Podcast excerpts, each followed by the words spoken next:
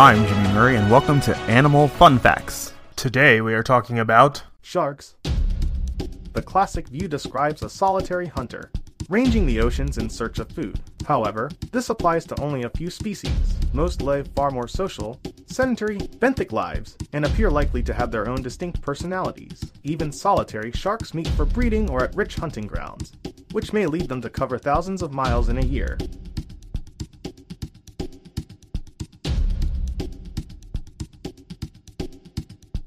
Sharks can be highly social, remaining in large schools. Sometimes more than 100 scalloped hammerheads congregate around seamounts in islands, e.g.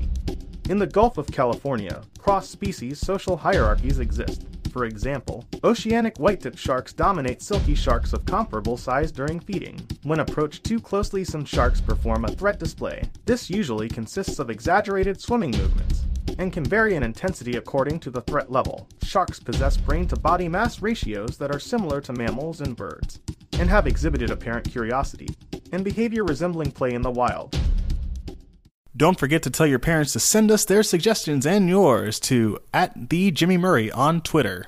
Thanks for listening to this show, and don't forget to listen to our other shows, The Kid-Friendly Joke of the Day and The Dinosaur Fun Facts. Keep learning. End credit theme is Winner Winner by Kevin MacLeod of Incompetech.